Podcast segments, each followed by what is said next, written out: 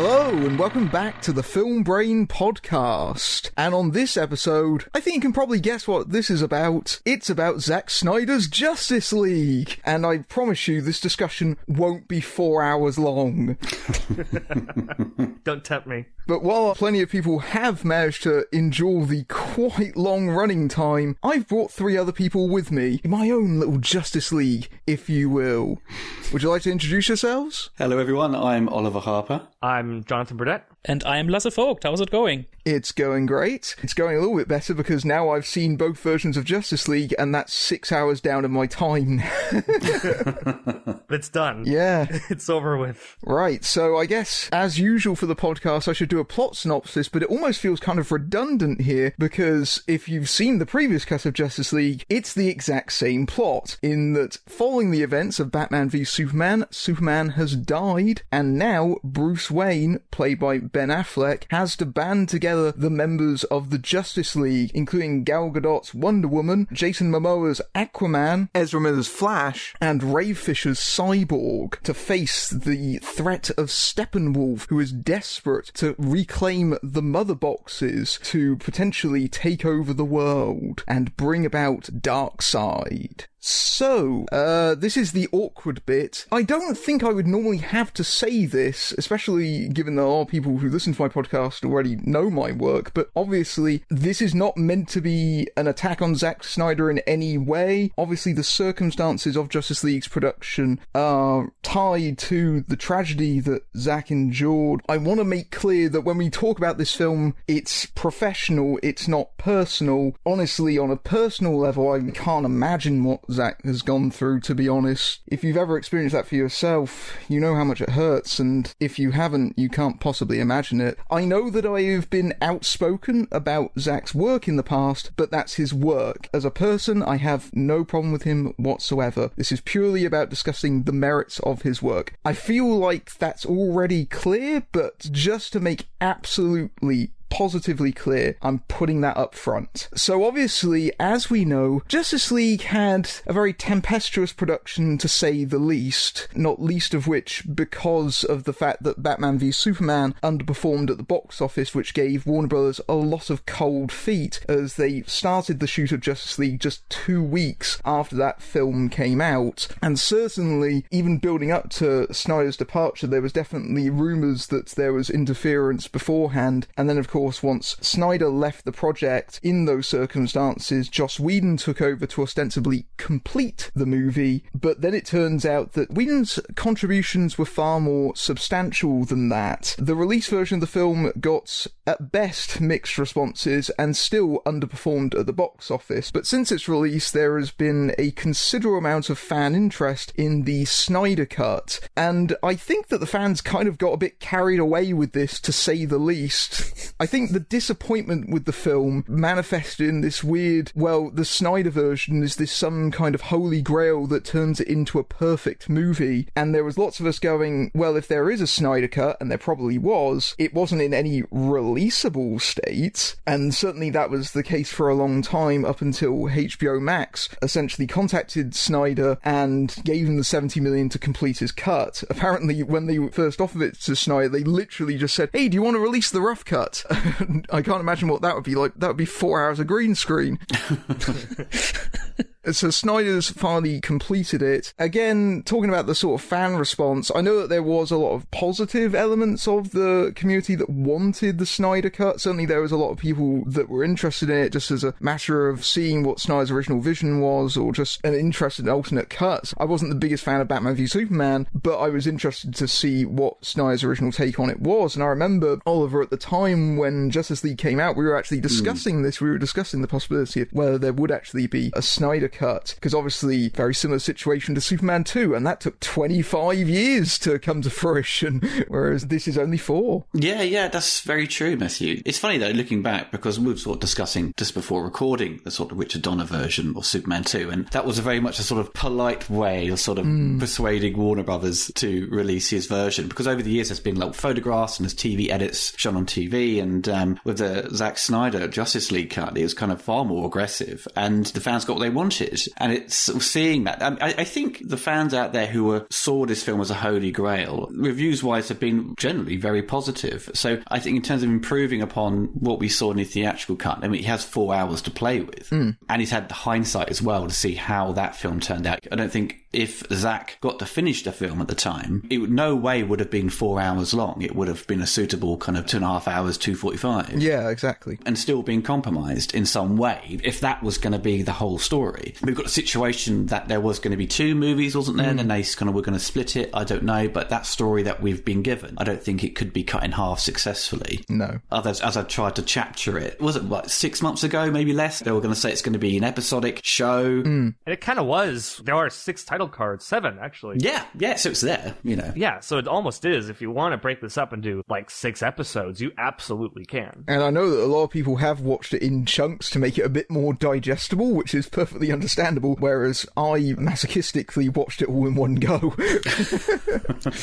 I was planning on taking a break and doing like in two parts, hmm. but I was actually hooked all the way through. Like I was like, I'm just gonna keep watching. I was like, I'm sitting here and I'm, I, my butt got a little sore, but uh, I finished it all in one go. Yeah. While this is not going to be really a discussion of the sort of fan community, I definitely think that there were elements of the fan community that were a bit toxic to say the least. I know that there are definitely some people that attack whoever criticizes Snyder. I mean, I've been on the receiving end of that on occasion. And again, that's not because I'm trying to personally attack Snyder, it's just because uh, that's how I feel about the work. I feel that Snyder is a talented filmmaker. I haven't always agreed with his take on the material. Yeah, yeah, yeah. I think he's a very strong visualist. Hmm. You know, he's come from that background of music videos and commercials. I just don't think he's ever managed to sort of create a really kind of structured movie that kind of works as a whole piece. Hmm. It's all about, wow, this looks amazing, but there's always something not quite right that doesn't sit with me. But I think, honestly, out of the movies he's directed with this sort of DC universe, this is probably his best one hmm. um, in terms of the coherent kind of plot and just taking his time with things. But, you know, he's got loads of time to play with. Obviously, Batman v Superman, which you kind of touched upon earlier, was sort of the groundwork for this film. I hated Batman v Superman and the sort of crowbarring in the death of Superman so early on. Mm. The whole tone of the film as well was completely different to Man of Steel, I think. And I just, to me, as a Superman fan, Zack never was a fan of the character. And when you're looking at the theatrical version and the director's cut of Justice League, you can clearly show that, yeah, he's not really a fan of Superman because he gets less screen time in this version. Yeah. Oh yeah. So, what were your thoughts on the Snyder Cut? I just literally posted my non-spoilerish review today, and I managed to sit through the four hours without much difficulty. I, I was kind of hooked all the way through, which was like really surprised me because the first half an hour I was like, "This is pretty good. What's going on?" A bit we'll get to later on, I think, in our discussion is the sort of nightmare Jared Leto kind of Joker sequence, which really kind of slowed the mm. movie down. I don't think I needed to be in there. I think it almost kills the movie Yeah. right then and there. Yeah, yeah. It feels completely out of place. I think in terms of like character development as well, like the Cyborg and the Flash get so much more screen time and really are integral to the story, especially Cyborg himself. And Batman is kind of still Batman, the, the Zack Snyder Batman. But Wonder Woman's deployed in a good way. You know, she's kind of there to sort of explain the plot, which is kind of missing in the theatrical cut. It's like taking the original version and then for the theatrical cut, there's basically trim everything until you just literally got the basic element of the story. And this one is like a book that isn't missing its chapters. Hmm. And that's what worked for me. I, I'm still kind of shocked how much I enjoyed it. So Man of Steel is some good elements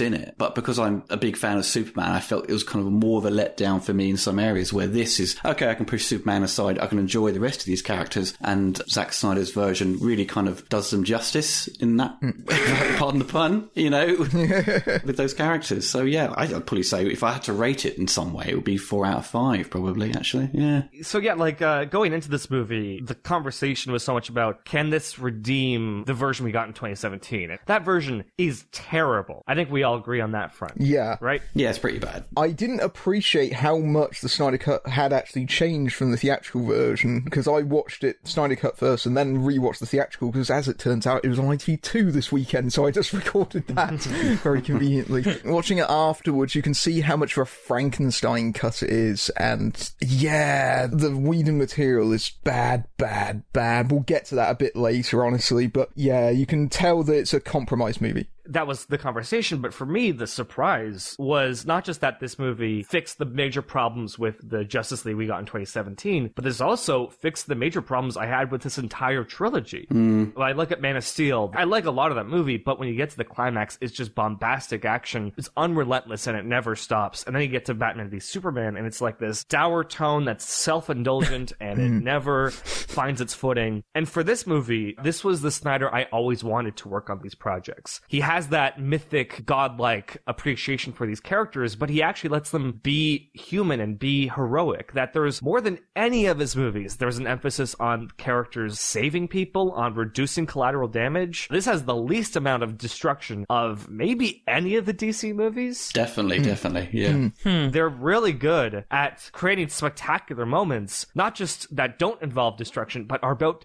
avoiding destruction. Yeah. We get several character beats of the Flash using his powers to save people, Batman saving people, or Wonder Woman saving people. It kept that Snyder mythic tone, but it finally did the things I wanted these characters in this world to do. I think that's what helped me really get involved with the story. But on top of that, this felt like a, a Lord of the Rings style epic. I felt like I was watching the Return of the King extended edition. watching this movie. It does feel like that. It does have as many endings. It does. yeah, yeah, yeah. what I kind of liked about the movie was it sort of had this, I would call it like a hypnotic tone, at least for the first half. Hmm. Everything's in slow mo, right? Oh, That slow mo kind of serves a purpose, and that like all of these characters are lost in their own worlds, and we slowly get to know them all, and we get to see where they're going. When they all come together, it all feels satisfying in that regard. And one of the criticisms of this world and, and of this this movie in particular was that because there are no setup films to get here, that Snyder has to do all the work that, like, let's say for the Avengers, they didn't need to do that work because they had Thor, they had Captain America, so they didn't have to set those characters up. They could just show up and we'd be good. Yeah. Mm. And here, Snyder does take that time to give us those origin movies. That's why this movie is four hours long, is that this is a Cyborg origin movie, this is a Flash origin movie, and this is an Aquaman origin movie. I actually really got to like this in this sort of epic way. It's, it was different than Marvel. He actually put the legwork in and made me care about these characters. That's what made the movie shine for me. And Lasse, what did you make of the movie? well, um, in large chunks of it, I was kind of surprised about how unterrible it was. but I have to say, I still didn't like it. To me, it still had some of the problems of the previous Snyder DC films. Some of it it fixed, but I still thought that one of the biggest problem was that I think Snyder is much more interested in what these heroes can do as opposed to who these heroes actually are. Because whenever they were on screen, it seemed like a way of Snyder showing, look how cool they are, how they look when they do cool stuff. And I didn't really feel that much personality there. With, some of them, of course, because we also saw some solo movies which came out after this. But uh, for the most part, I thought that he didn't really know what to do with them when they weren't doing cool stuff. I mean, we will talk about the length later, but I thought the length really was an issue. I thought the use of slow motion was really indulgent. It felt like this is the version he wanted to make, I guess. It would have been different if he actually made it earlier, of course. It wouldn't have been this long. There would be certain scenes maybe not existent. There were some really, really groan worthy moments for me. And at the end, I didn't really feel like I had gained anything new from this because I was surprised by how similar it still was. I mean, the, the structure was different, the, the tone was certainly different, but it was just so much stuff I already knew from the 2017 version. It was kind of like a, a weird, surreal sitting where it was kind of like being like in the like Bernstein thing, Bernstein, Bernstein universe Yeah, yeah. where it's like I remember seeing this movie, but it was kind of different, you know. of course, this is the case here. One of the main problems was that I wasn't able to separate this movie from its origin. Right. The way this movie came into fruition, the way how it was pushed by uh, certain people in a very hateful way. Not all of them, of course, but the minority was really, really loud, as they tend to be. The way that I constantly was thinking about these hateful people got what they wished, got what they forced into existence. The fact that they are now happy really annoys me.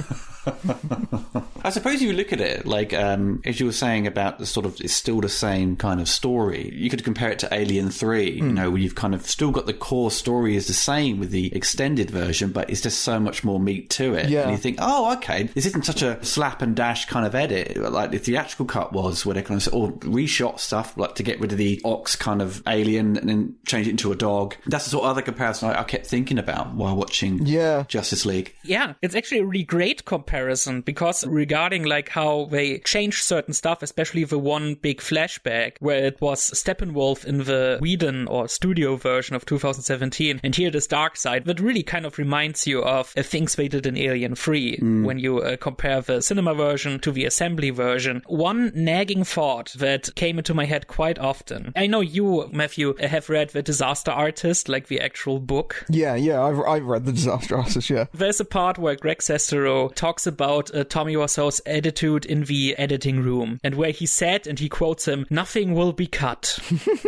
That's amazing. and that's really the case here.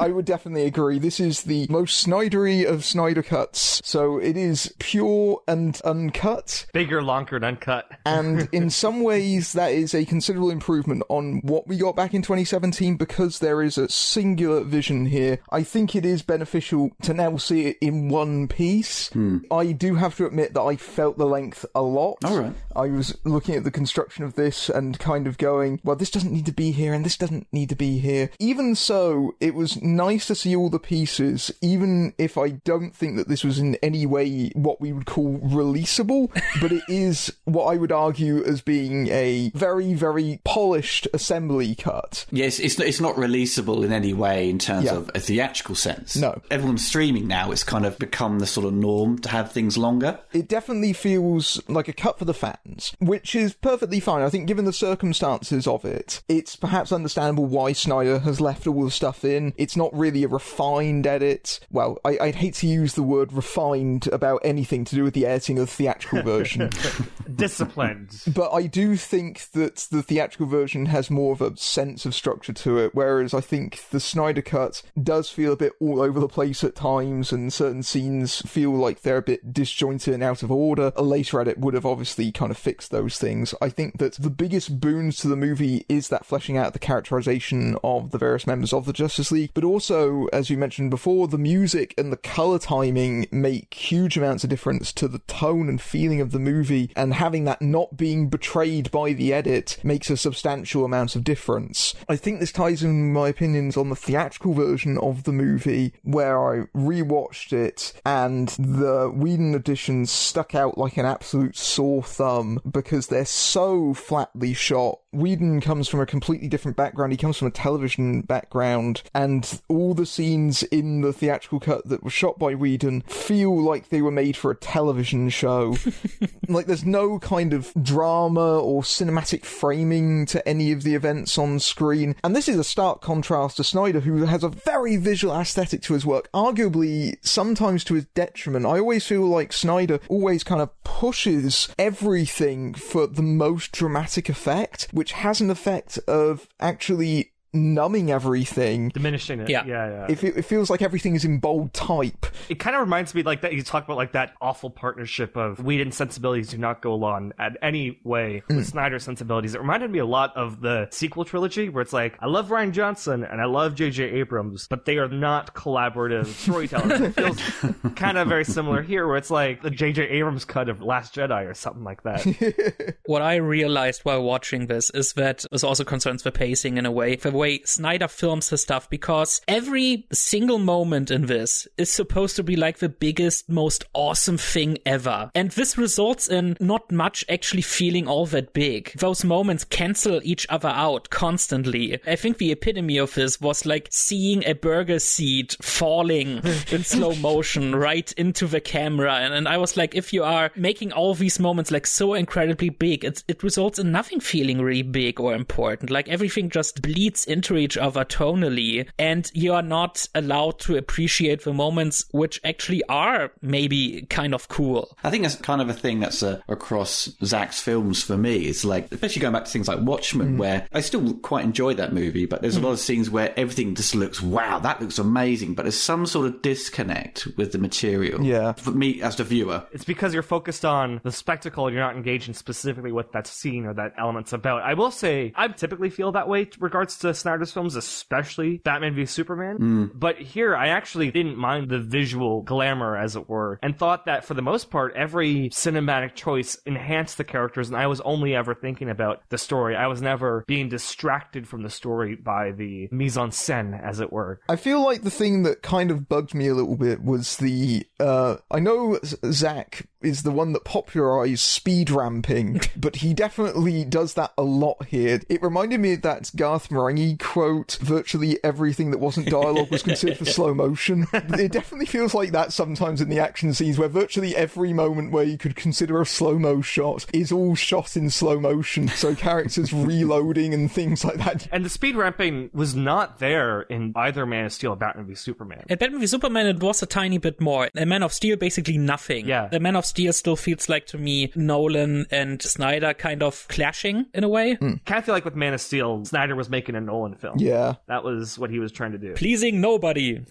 He's kind of follow, trying to follow in the footsteps, wasn't he, to try and capture that success of the Batman films. The thing that always bugged me about Man of Steel was that, you know, it was all shot on shaky cam, you know, kind of over the shoulder all the time. And I was just like, just please use a tripod, please, please. and he did for Batman v Superman. I was like, oh, thank God. But then, you know, we were just watching a film that's kind of, to me, kind of horrible. But Matthew, you kind of touched upon some of the sort of color correction and the music. Mm. Looking at the Danny Elfman score and hearing the Junkie XL version, which I thought Junkie XL or Tom Holkenborg's new version of the score was actually really impressive. I haven't really been a big fan of Junkie XL's kind of work. It's kind of mixed. I like Mad Max, but his other stuff was kind of a little bit hit and miss. His stuff for Zack Snyder's version was kind of far more triumphant and less of the whams, you know, Yeah. Hans Zimmer kind of trait. But Danny Elfman, as you kind of go back and rewatch the theatrical cut, where he's throwing in his Batman theme or John Williams' Superman theme. Oh, At the oh. time, as a fan of those films, I adore Richard Donner's Superman. I was very happy to hear that, but you know, continuity from the previous films. Yeah, musical continuity. Yeah. It didn't fit. It didn't fit at all. And No. on the album for Danny Elfman's score, you can hear the Batman theme pushed very heavily in the third act, where you know he bursts through the bubble, as it were, of Steppenwolf's base. In the film, it is played down the mix so low, so I don't want you to hear it. You know, with the color changes until the final battle, where you've got all this kind of weird branching out of this kind of weird um, purpley stuff or pink stuff. That's kind of gone in this version, Yeah. which I thought was interesting. I think that there is a concerted effort in the Warner Brothers cut, just as a general change, is to lighten the tone, and they took that very literally in terms of the color grading, which feel at times like a Facebook filter or an Instagram filter. You know, where you kind of tweak the colors very gradually, but you kind of push them to the ridiculous amounts of saturation. It feels like that. I've seen student films with better cinematography. Yeah. It made the suits look very strange, didn't it, with the colour adjustments and the sort of Batman suit in particular looked kind of weird, and Superman's as well, where they've kind of added kind of like darker elements to sort of give him more muscle definition. But you can't see that originally. The Joss Whedon version, you can kind of see what they were doing with the costumes. Yeah, that's really the, the problem. Like, I mean, the, the 2017 version, it, it looked incredibly ugly. And when you like Zack Snyder's style and vision, I think this movie would look a lot better to you. The thing is, if you don't like his vision, and I really don't care for it, at least in this case, I've seen some films where I liked it just fine, where it really worked. This one just looked ugly in a different way to me, where it's like, I mean, he was uh, talking about like releasing a black and white version. I think that's still coming out at some point. He really doesn't need to do that because there's barely any color in this anyway. it is quite a desaturated color grade this time around, quite muted and quite grey. I really liked the uh, color grade this time. It reminded me a lot of the visual look of like the second Hobbit movie. Oh yeah, yeah, that- yeah. That's a good point. A Yeah. little bit in certain scenes, yeah. Also, also the third one, I think. There's moments in Star Labs which look really nice. Yes. You know, the computer stuff and all the sort of colour, it kind of works. But there's a lot of stuff where like Wonder Woman goes to Crete or whatever and she takes the arrow. There's like hardly any colour there where it should be like quite a vibrant kind of thing. Especially with the fire. Like the fire should be blown out. It should be. Yeah, yeah, yeah. I do feel like there could have been a slight compromise there, but that's my personal taste more than anything. But uh, Hmm. it just shows the very stark difference, but also that color grading plays a substantial role in changing the feel and tone of the movie, which is why, in addition with those musical changes and that plastering by Danny Elfman, hmm. because Danny Elfman has often done a lot of superhero themes. He, of course, worked on the Spider-Man films, And Hulk. as well as, of course, Batman and many, many others. So many. Elfman was clearly brought in to give a more traditional feel to the movie. As- As we've obviously stated, like it's just a sort of simple attempt to try and make the audience feel something. And if you put in the old themes, then maybe they'll remember those movies and like this one, you know, play off the audience's nostalgia. It worked on me.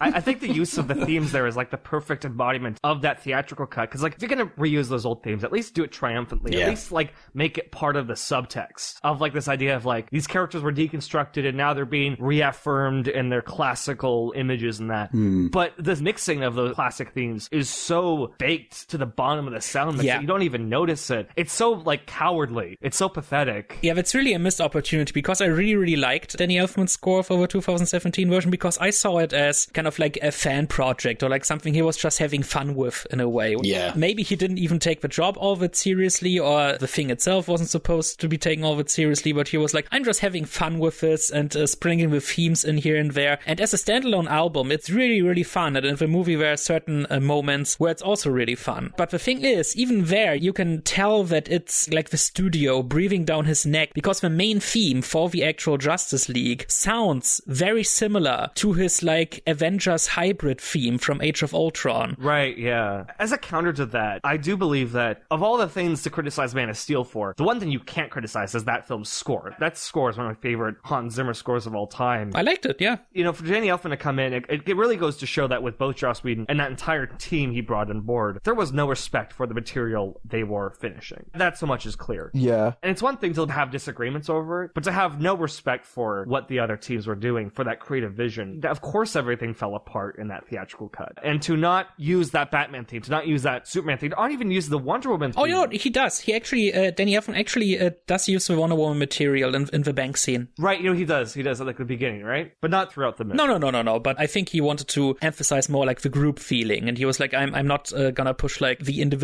character themes aside from the Batman and Superman stuff, of course, but for the other characters, which at that point we didn't really know all that well, aside from Wonder Woman. Um, he uh, lets like the group theme play, but he actually he, he gives some flourishes to the Flash. There isn't really something distinct for Aquaman. At least I didn't catch it. I think there is one, but it's very, very faint. I think the score is actually really fun. I didn't really quite like this score, and I actually liked the last few Tom Holkenborg efforts. As you say, Lasse, the score is fun on its own terms. It's just not compatible with the movie. And I think overall, rewatching the theatrical cut of Justice League, it reminds me of watching, um, I don't mean to put down Joel Schumacher here, but Batman Forever. It feels kind of like that. It kind of has that tone. Oh, the sort of shift in tone of music. Yeah. That's kind of weird. Yes, that's a good comparison, yeah. And both movies were following up divisive second movies that were criticized for being too dark. Yeah, exactly. And as you said, Jonathan, what I really got out of the theatrical cut this time was Whedon's disdain for Snyder's material. What I took away from it was that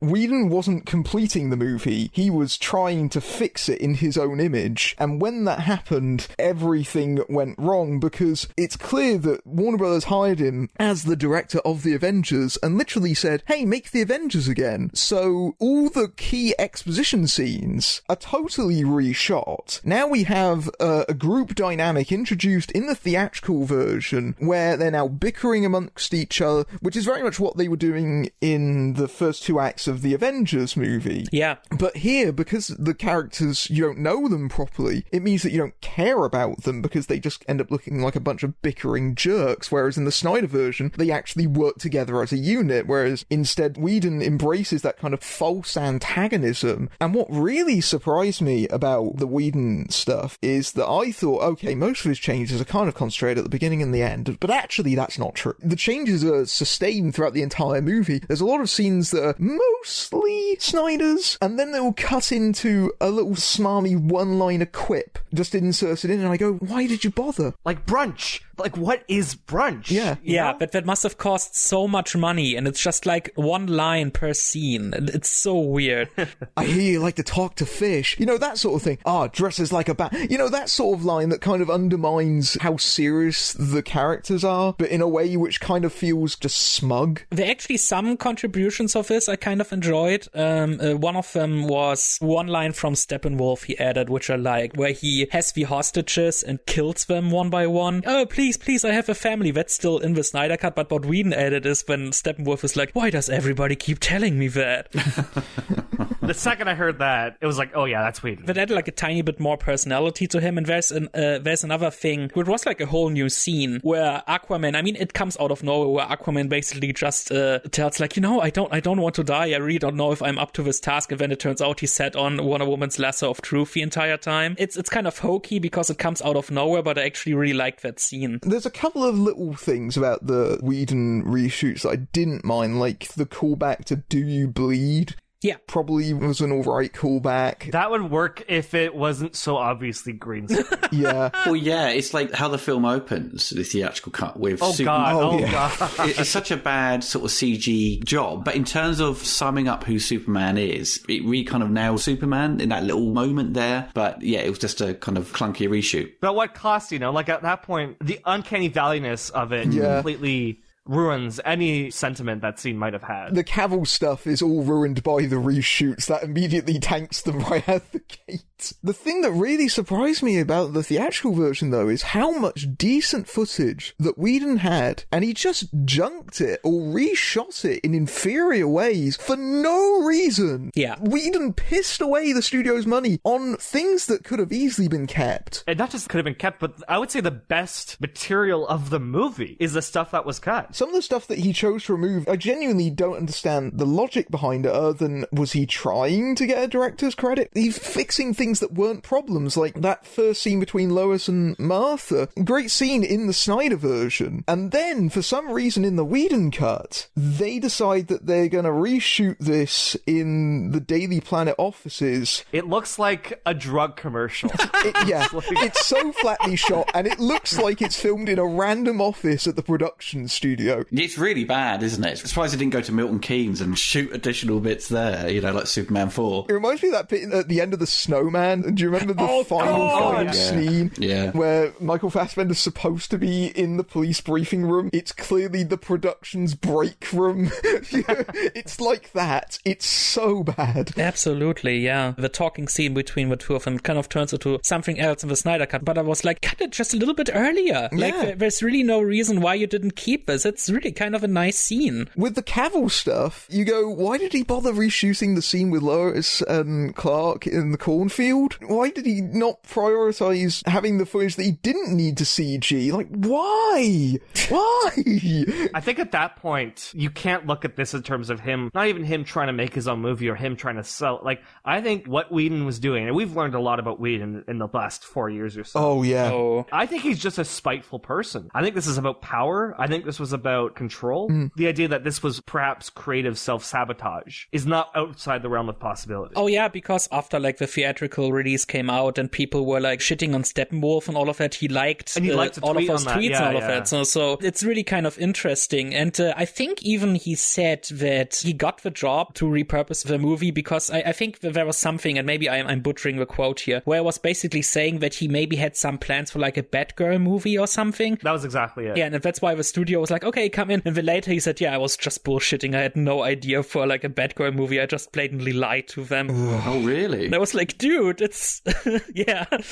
God. Because it's clear that Joss wasn't going to be getting a credit on this. I mean, his job, as I think Matthew said very early on, was to sort of come in and just finish this movie. But yeah, it is still baffling why he decided to reshoot stuff. And so extensively. yeah, maybe it's his way of trying to condense down the plot. Like, we're going to reshoot this bit, but sort of cover these areas in a quicker amount of time. And also the uh, two hour mandate from the studio. Yeah. yeah. that was always going to be impossible for him to me. Oh, yeah. As we've kind of all fully aware, these characters had no set up movie. So it's so difficult to introduce all these characters, have a solid start, middle, and end, and for this kind of big team up film. It might also be a case of maybe the studio gave him a certain amount of money and said, you have this much for the reshoots. And then Whedon kind of realized that I don't really even need that much. And so he reshot all of that stuff to justify the budget they gave him, I guess. Maybe. But the theatrical cut is still kind of baggy. There's still a lot of scenes where nothing's happening. Oh, yeah. That's the funny thing about it. You know, I mean, with this, the four hour cut, even though it's four hours hours long. There's stuff, a lot of stuff happening to sort of somewhat justify its length. Hmm. It's going to be a topic of discussion for years to come with this kind of theatrical cut and Snyder cut. If there's ever a book or documentary about it, that will probably be the most fascinating element about these movies. Oh, for sure. I would love to even see like the original Snyder cut like a year ago before any work was done on it. I'd love to see that version. Mm, yeah, yeah, yeah. Because obviously, as we discussed, the redesign of Steppenwolf and sort of the introduction of Darkseid. Oh, it's so much better. Even like subtle things that made such a big improvement. Yeah. All of the action scenes are 10 times better in this version. They have so much better sense of physicality and momentum. Like in the theatrical cut, they're edited to have no rhythm to them. Yeah, they're all chopped up. Oh yeah, the way Steppenwolf moves has a real presence, has a real physicality. It reminded me a lot of like the Hulk, even in the Avengers films. It felt believable in that world. Steppenwolf felt like a real threat in this movie. Yeah. He felt like a credible villain. It also had a interesting motive. He wasn't just doing Darkseid's bidding. He was trying to prove his worth. Sort of implied that he's kind of maybe turned against him in the past or he's done something bad. Then, you know, he goes, oh, you've got to get capture another 100,000 worlds before you can come back or whatever. It adds a new dimension to him. It sort of reminded me of the Silver Surfer vaguely. Hmm. Yeah. I still think to some degree that Steppenwolf is a bit of a one dimensional bad guy in that he exists to bring the Justice League together in much the same way as the plot is a sort of gathering quest hmm. that is purely functional. He's a means to an end, Yeah. and you buy it because he's not the focus. The focus is the Flash, Cyborg, Batman. You're invested in those characters, and he is a means to that end, and I'm fine with it. It's the same way Marvel does it. Hmm. I would like more three dimensional villains, but sometimes you only have so much screen time. I guess maybe I, I didn't really see that much more of a dimension to him. I was like, hmm. oh, he wants to suck up to his boss, I guess. Yeah. I don't know why people like are praising him online as one of like the best comic book villains. I think that's really an overstatement. And I thought his design was bad and clearly unfinished in the 2017 version. This new design, I think, lacks some personality. Like he looks much more like a monster in the face. He had like a little puppy dog look to him. Yeah, yeah, that's it. Like in, in the 2017 version, there was a little bit more personality in the face and also in the voice. They really overdid his voice in this new version, I thought. Is it the same voice actor, or do they get a new different voice? It was. Yeah, it was Ciarán Hinds. From Game of Thrones and The Terror or whatever. Yeah, yeah, except he's virtually unrecognizable here in either version. Yes. Yeah, yeah, that's it. Like they really overdid his voice and the way he was designed. With there was one cool moment. He was like shot with arrows, and then his armor destroys the arrows. Yes, I loved that. That was so cool. That was a good moment, wasn't it? Yeah, and I was like, okay, this is cool. Not gonna lie, but the way he was designed really reminded me of the uh, Michael Bay version of the Shredder. Yes. this big like Yeah. penis envy kind of design. Blades on top of blades. Yeah, spiky, spiky, spiky.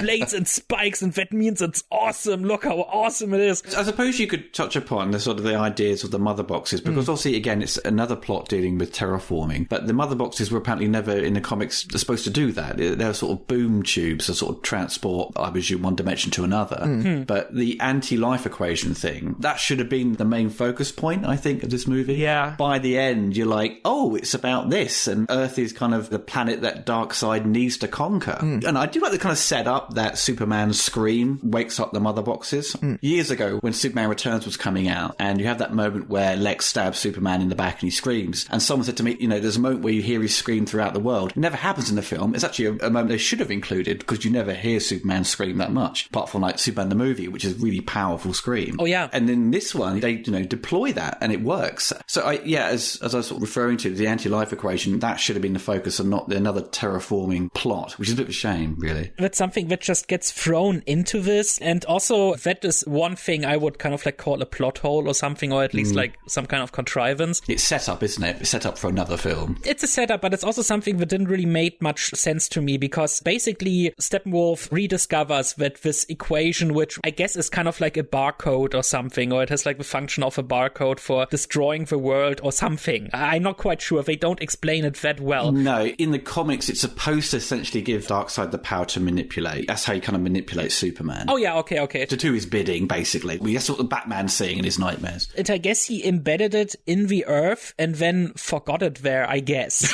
and then there's this whole revelation where Steppenwolf goes to him and says, I rediscovered it. It was on Earth. And I was like, back then, like Darkseid was there. Wouldn't you remember on what planet you lost this really important thing? Yeah. And you lost this whole battle and almost your life. This really didn't make any sense. The Darkseid didn't know where the equation was.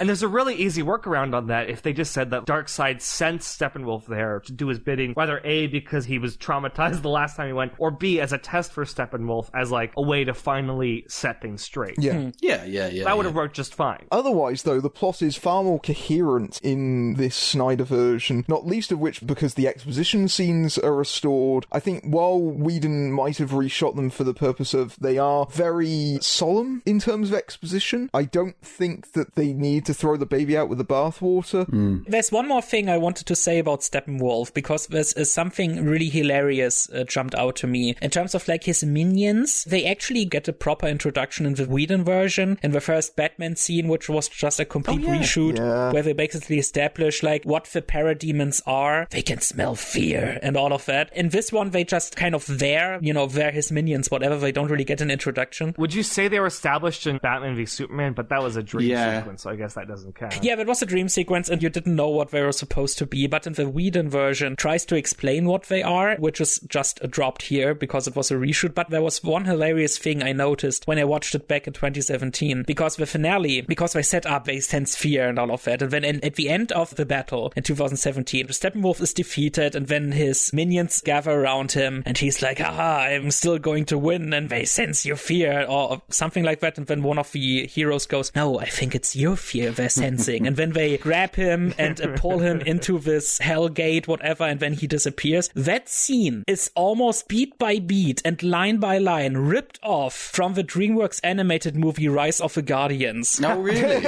oh, wow. It, it feels very much like a Disney end, very much like Scar in The Lion King. Yeah. They just straight up ripped off an animated DreamWorks movie for Justice League. Whereas in the Snyder version, He gets stabbed through the heart and gets his skull crushed and cut off, and it's gnarly. Yeah, Wonder Woman cuts his head off as he flies back into Darkseid's portal. Do you guys think it's suitable for younger kids to watch that film? No. Well, it's, this movie was rated R already. Parents would still watch it though, probably not think about it, would they? And just let their kids watch it. But I don't think it was that bad. It felt very PG 13. Yeah. Kids have seen Deadpool. This is not as bad. I was surprised to see Wonder Woman cut off his head. I was like, oh, that's a bit harsh, Yeah. you know. There is definitely a slight tonal difference. It's more like the sort of R-rated version of Batman v Superman, which still got a 12 certificate in the UK, where Oh, there's a couple of extra blood spurts, but otherwise. it's the same movie. Yeah, it's got a couple of extra F bombs in it. I gotta be honest, those don't need to be in the movie. I liked the first one. I hated the second one. It's a Batman swearing, isn't it? There's actually three. There's three. There was some other one fairly early on. Cyborg says "f the world" Oh, at one point. I like that. Okay. While Whedon's stuff is definitely to some extent condensing for the sake of running time, a lot of Whedon's material also recontextualizes Snyder's. There's Snyder's stuff in the theatrical Whedon cut, but it's in a different manner, so it changes even on smaller details. Or like other things. For instance, like one of my favorite bits in the movie is how they use the Flash in the new version. Hmm. For instance, that scene where they resurrect Superman and he's running to touch the cube. That's a setup for what the Flash will do later. And so, like overall, the movie has a lot of little cool, tiny setups and payoffs that are completely missing in the Justice League version. It's a coherent story. Yeah. Because it shows that the Flash can, you know, he's, you know, obviously the cyborg was integral to get inside the mother box, but also the Flash was so important to sort of save everyone because it was obviously they, they were too late. He had to reverse time, like Superman. but he sort of reverses time to save the day. The biggest problem with the theatrical cut, like of all the things we've talked about, the second Superman is revived, that movie lacks any tension, the theatrical cut. Yeah, that's true. And now, what they've done a really good job of is making every member of the team essential to saving the day. Hmm, definitely. I think that core problem has been resolved, at least for me. Superman's less of a Deus Ex Machina. Yeah, because Superman just turns up overpowered, and that's the thing. Yeah. I suppose it's a jumping point to sort of his return because the fans always wanted to see Superman in the black suit. I don't know why. I never understood people's obsession with that Oh, I know why. It's cool. because it's cool and black. because it looks cool.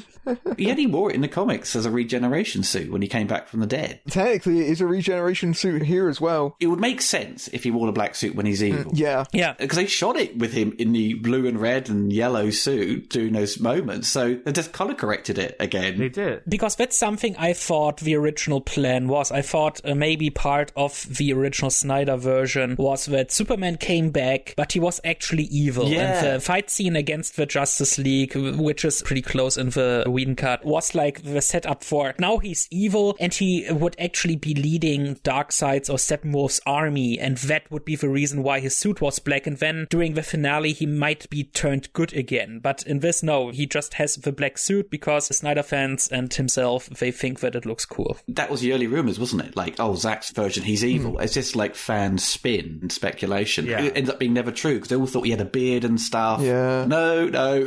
Turns out it's simpler than that. One thing that I thought was funny in this version, uh, the one action scene I hated in theatrical, but actually liked here, was the opening Wonder Woman action scene. Mm. And I kind of loved how they embraced just how powerful she was. Like, she was knocking those dudes down like rag dolls. It was glorious. she killed one of them, didn't she? yeah, throwing them into walls. Yeah.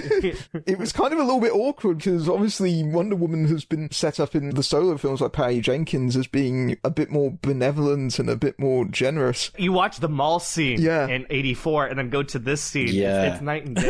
it's like seeing like Zack Snyder, then the Wonder Woman 84 was like Richard Lester, kind of like Yeah. Wonder Woman, you know. It's really awkward, even in this movie, because it feels like it's trying to play towards what was already established in Patty Jenkins' solo film. So you have the sequence where Wonder Woman throws bad guys into walls and she obliterates them to the point where she blasts out the window of the building onto the police outside. that was like the hint of Snyder. It's like, I had to get one of those in there. If you think where Justice League now fits within these movies, Aquaman as well, the world they've designed for Atlantis is so different to what we mm. saw in Yeah. Justice League. Like, you look at Vulko. it feels like continuity is still kind of different with their the established worlds. Even in the theatrical version, it didn't line up with the Aquaman that we got, but it's definitely clear that Aquaman was heavily revised after the release of Justice League. It was completely rethought. Oh, definitely. Because in Justice League, it felt like such a small world, didn't it? Did, yeah. Oh, yeah. And Atlantis did. I think there's one shot in the Zack Snyder's version where you can see the city in the distance. I think that's kind of the placeholder to say, okay, this is kind of a, an offshoot where they're a bit further away from the actual main hub, as it were. Yeah, it feels kind of weird. The stuff with Willem Dafoe is new in the Snyder Cut. Yeah. What do you guys think of the music choices, like the actual songs they put in? Oh, God. Because there's only one I liked, which was when the Flash saves that woman and takes that hot dog. Yes, I liked that. The song when those ladies are singing that when Aquaman leaves, Oh, yeah. it went on for too long. I was like, oh god. Yeah, easy cut right there. Yeah, It feels yeah. like Hereditary's about to start.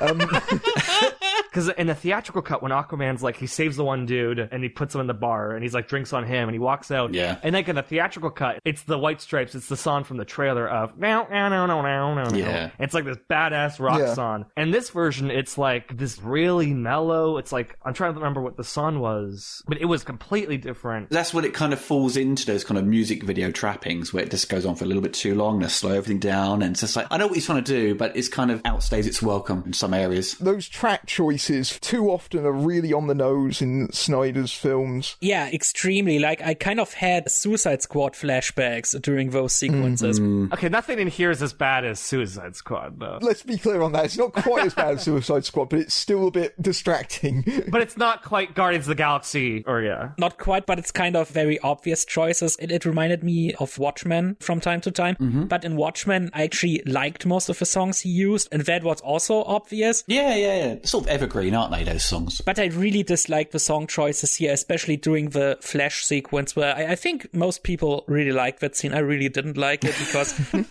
it's like a Disney movie where it's like the song explains what's going on. it's just so on the nose and it just completely freezes the movie, obviously.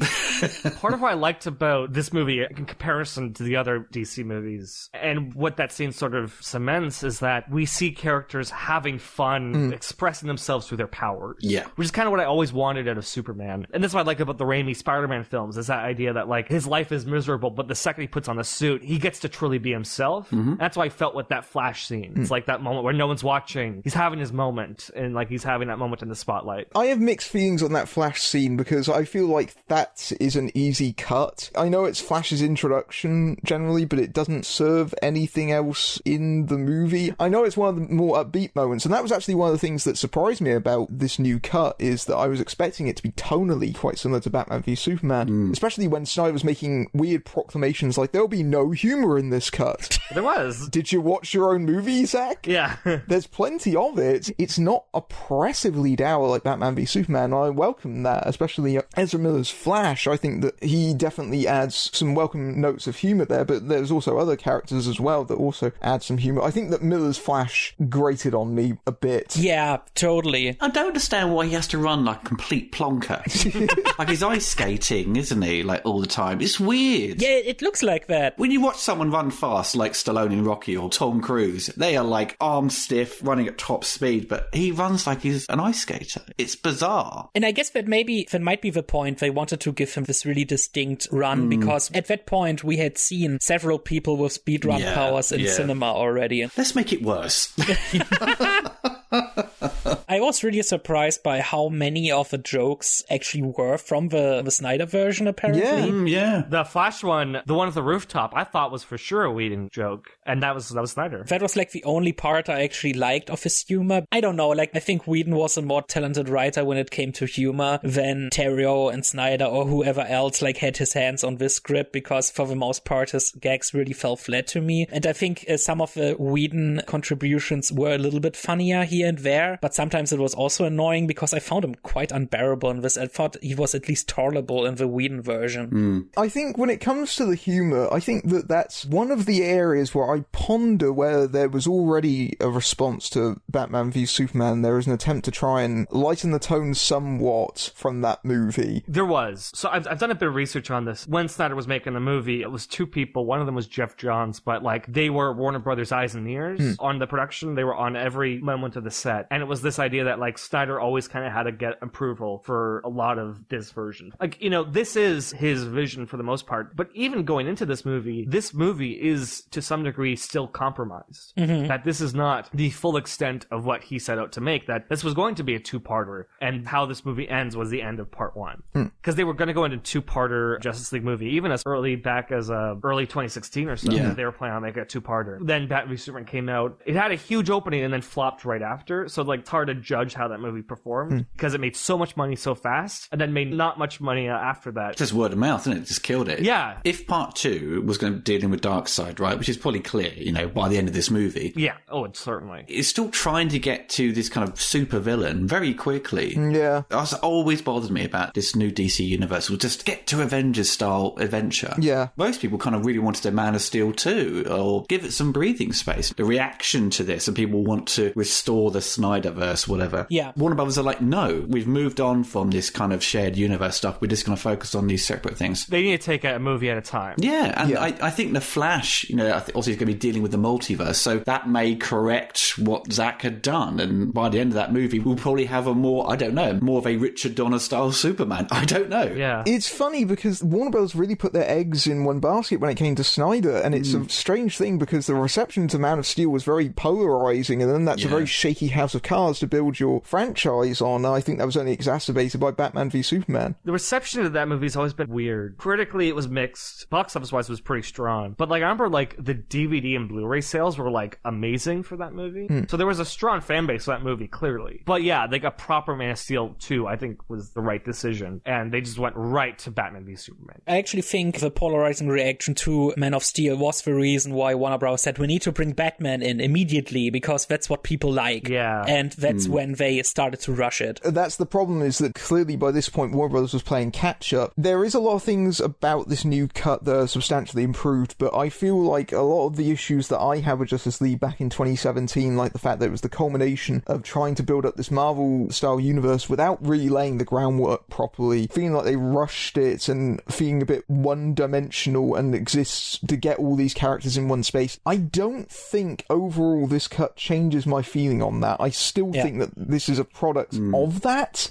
but it's just a better version of it. If I were to like single out the worst thing about this Snyder vision, the one thing that like bugs me the most, as apparent here in the very end, are those nightmare-esque teases for future movies. Oh Yeah, my god. That was a problem for me. I hate that mentality of we got something really cool. Just wait three movies. Yeah. It's gonna be awesome in like five years. Like I'm of the opinion of just make the fucking movie. I don't care about canon. Just make the damn movie. That's what worked for Logan. It worked for Deadpool. If you have a vision, do it. Yeah, just make that standalone movie good. Yeah. Don't worry about like trying to please the audience two steps along. Or don't tease me for five years Yeah. about this awful nightmare vision and don't deliver on anything. The stuff that people hated most about Batman v Superman largely came from the nightmare stuff, which comes completely out of nowhere and takes up about five, ten minutes of that movie. You don't know what the hell is going on. it's setting up for stuff that was probably about five movies down the line at least. Yeah. yeah. Also, what's the problem with the nightmare scenes in Batman v Superman is that the movie already is extremely stylish. So you don't recognize that they are dream sequences until it's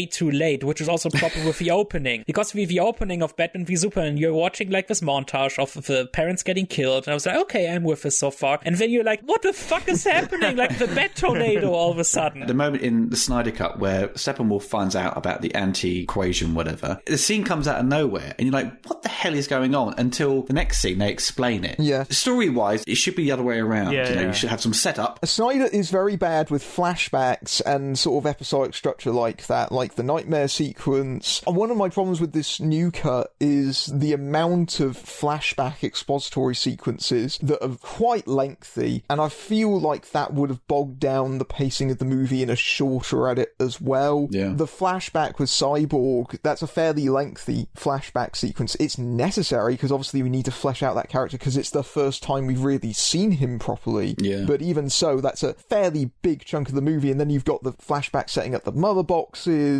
and you've got the sequence on Themyscira, which feels like a separate thing to everything else. You know, it does feel like there's a lot of kind of episodic patches in the movie, which is fine in the longer version, but I'd imagine pacing wise, if you're making this for a cinematic movie, you'd have long chunks of it where the Justice League kind of fall out of it Oh, yeah. the epilogue is terrible in this movie because it's literally a culmination of Snyder's worst traits for setting up stuff that is never going to happen. Okay, the Lex stuff, it needs to be here because obviously that was stuff that Snyder shot, and it's interesting to see it setting up a different movie than what it was setting up in the theatrical version. Can I talk for a second about like not only that these final three scenes in particular are bad, but the flow of drama is so laughable that you have this tease hmm. with Lex Luthor where he says an eye for an eye, which we all think great. I set up the Batman movie, which we all know fell apart and became the Matt Reeves thing. With him against Deathstroke, Deathstroke instantly, all of his shots were redone in the theatrical version. He looks different in the Snyder cut. I don't know if it's an improvement or not, but he's different. So again, we have that set up. I understand the movie never never gonna exist, but I'm fine. Keep it in there. That's the tease. That's the beat you're gonna end on. Batman versus Deathstroke. What's the next scene? Oh, it's Batman and Deathstroke together and they're team and they're gonna fight Superman. yeah, what? That made no sense. I was like, what? what? And Batman's hanging out with Amber Heard's Mera, who has a weird English accent in this that I don't recall her having in Aquaman. yeah, that was clearly dropped. Yeah. I'm fine with stuff like that because sometimes these actors try something and it doesn't work, and so then it's the sequel. It reminds me a lot of like in WandaVision, they address how like Scarlet Witch, like her accent's completely inconsistent. Halle Berry in the first X Men movie had a certain accent which they dropped after that. Right, yes, that's a perfect example. The whole nightmare sequence is, uh, for me, is kind of killed by Jared Leto and his Joker. Yeah. Oh, for sure. He was worse than Suicide Squad. Yeah, I wasn't a fan of his interpretation. Was anyone? Jared Leto is. Reactions online is all like because he had this conversation with Batman in this nightmare sequence. People are like, "Oh, this is like the best interpretation, one of the best conversation between Batman and Joker." That's just not true, and they know it. it's not true at all. And I think that what kills his performance is his laugh. He just sounds like a demented crow. Yeah. and it doesn't have the sort of grandeur or the sort of insanity that comes with like Mark Hamill or Heath Ledger. Yeah, it was, wasn't good. And the camera holds on him for ages. it's an interminable scene. Yeah, it goes on forever. Yeah. Leto is so bad as the Joker. My problem with Leto's Joker is that it feels like a try-hard version of Ledger's Joker. Hmm. It doesn't feel like it has its own original personality. Leto's just kind of doing weird stuff. Ooh, look at me, I'm being weird. Let me improvise this reach around line and have this weird homoerotic tension with Yeah. Batman. There's a really funny review on Letterboxd where someone just literally just takes that scene and just describes it with the most kind of flamboyant euphemisms for what's going on, really playing up the subtext of that. It's a very funny review. That scene goes on for what felt like an absolute eternity and nothing's happening there. It's just No. them two prattling on endlessly. And they didn't even have the balls to say that they lived in a society. I mean, come on. yeah, they had that line in the trailer and they didn't put it in the movie. Cowards. Cowards. Cowards. Oh, it's so stupid. I know that that scene was a reshoot. Yeah. But Jesus Christ, couldn't they have shot like one other angle of that scene? Yeah, it's very tight, very tightly shot. Yeah, very tight, always from behind. Like, couldn't they just roll the green screen around? It was just so claustrophobic. It was so clunky. It was, ah. They should have cut to reaction shots of the other characters just going, "What the fuck's going on here?" you know. That'd be funny. everything just feels disconnected. And then Bruce wakes up and you get the Martian Manhunter bit at the end, and Affleck's so checked out by that point, and I'm looking at him going, oh yeah, I feel you, bro. I feel you. Because I didn't mention him in my review because it's kind of you know trying to avoid any spoilers, but he definitely needs a lot more work done in the sort of CG He's department. It's, it's very Yeah. kind of like a PlayStation three or four cutscene. He reminded me of Dragon Ball Evolution version of Piccolo, but that was at least makeup.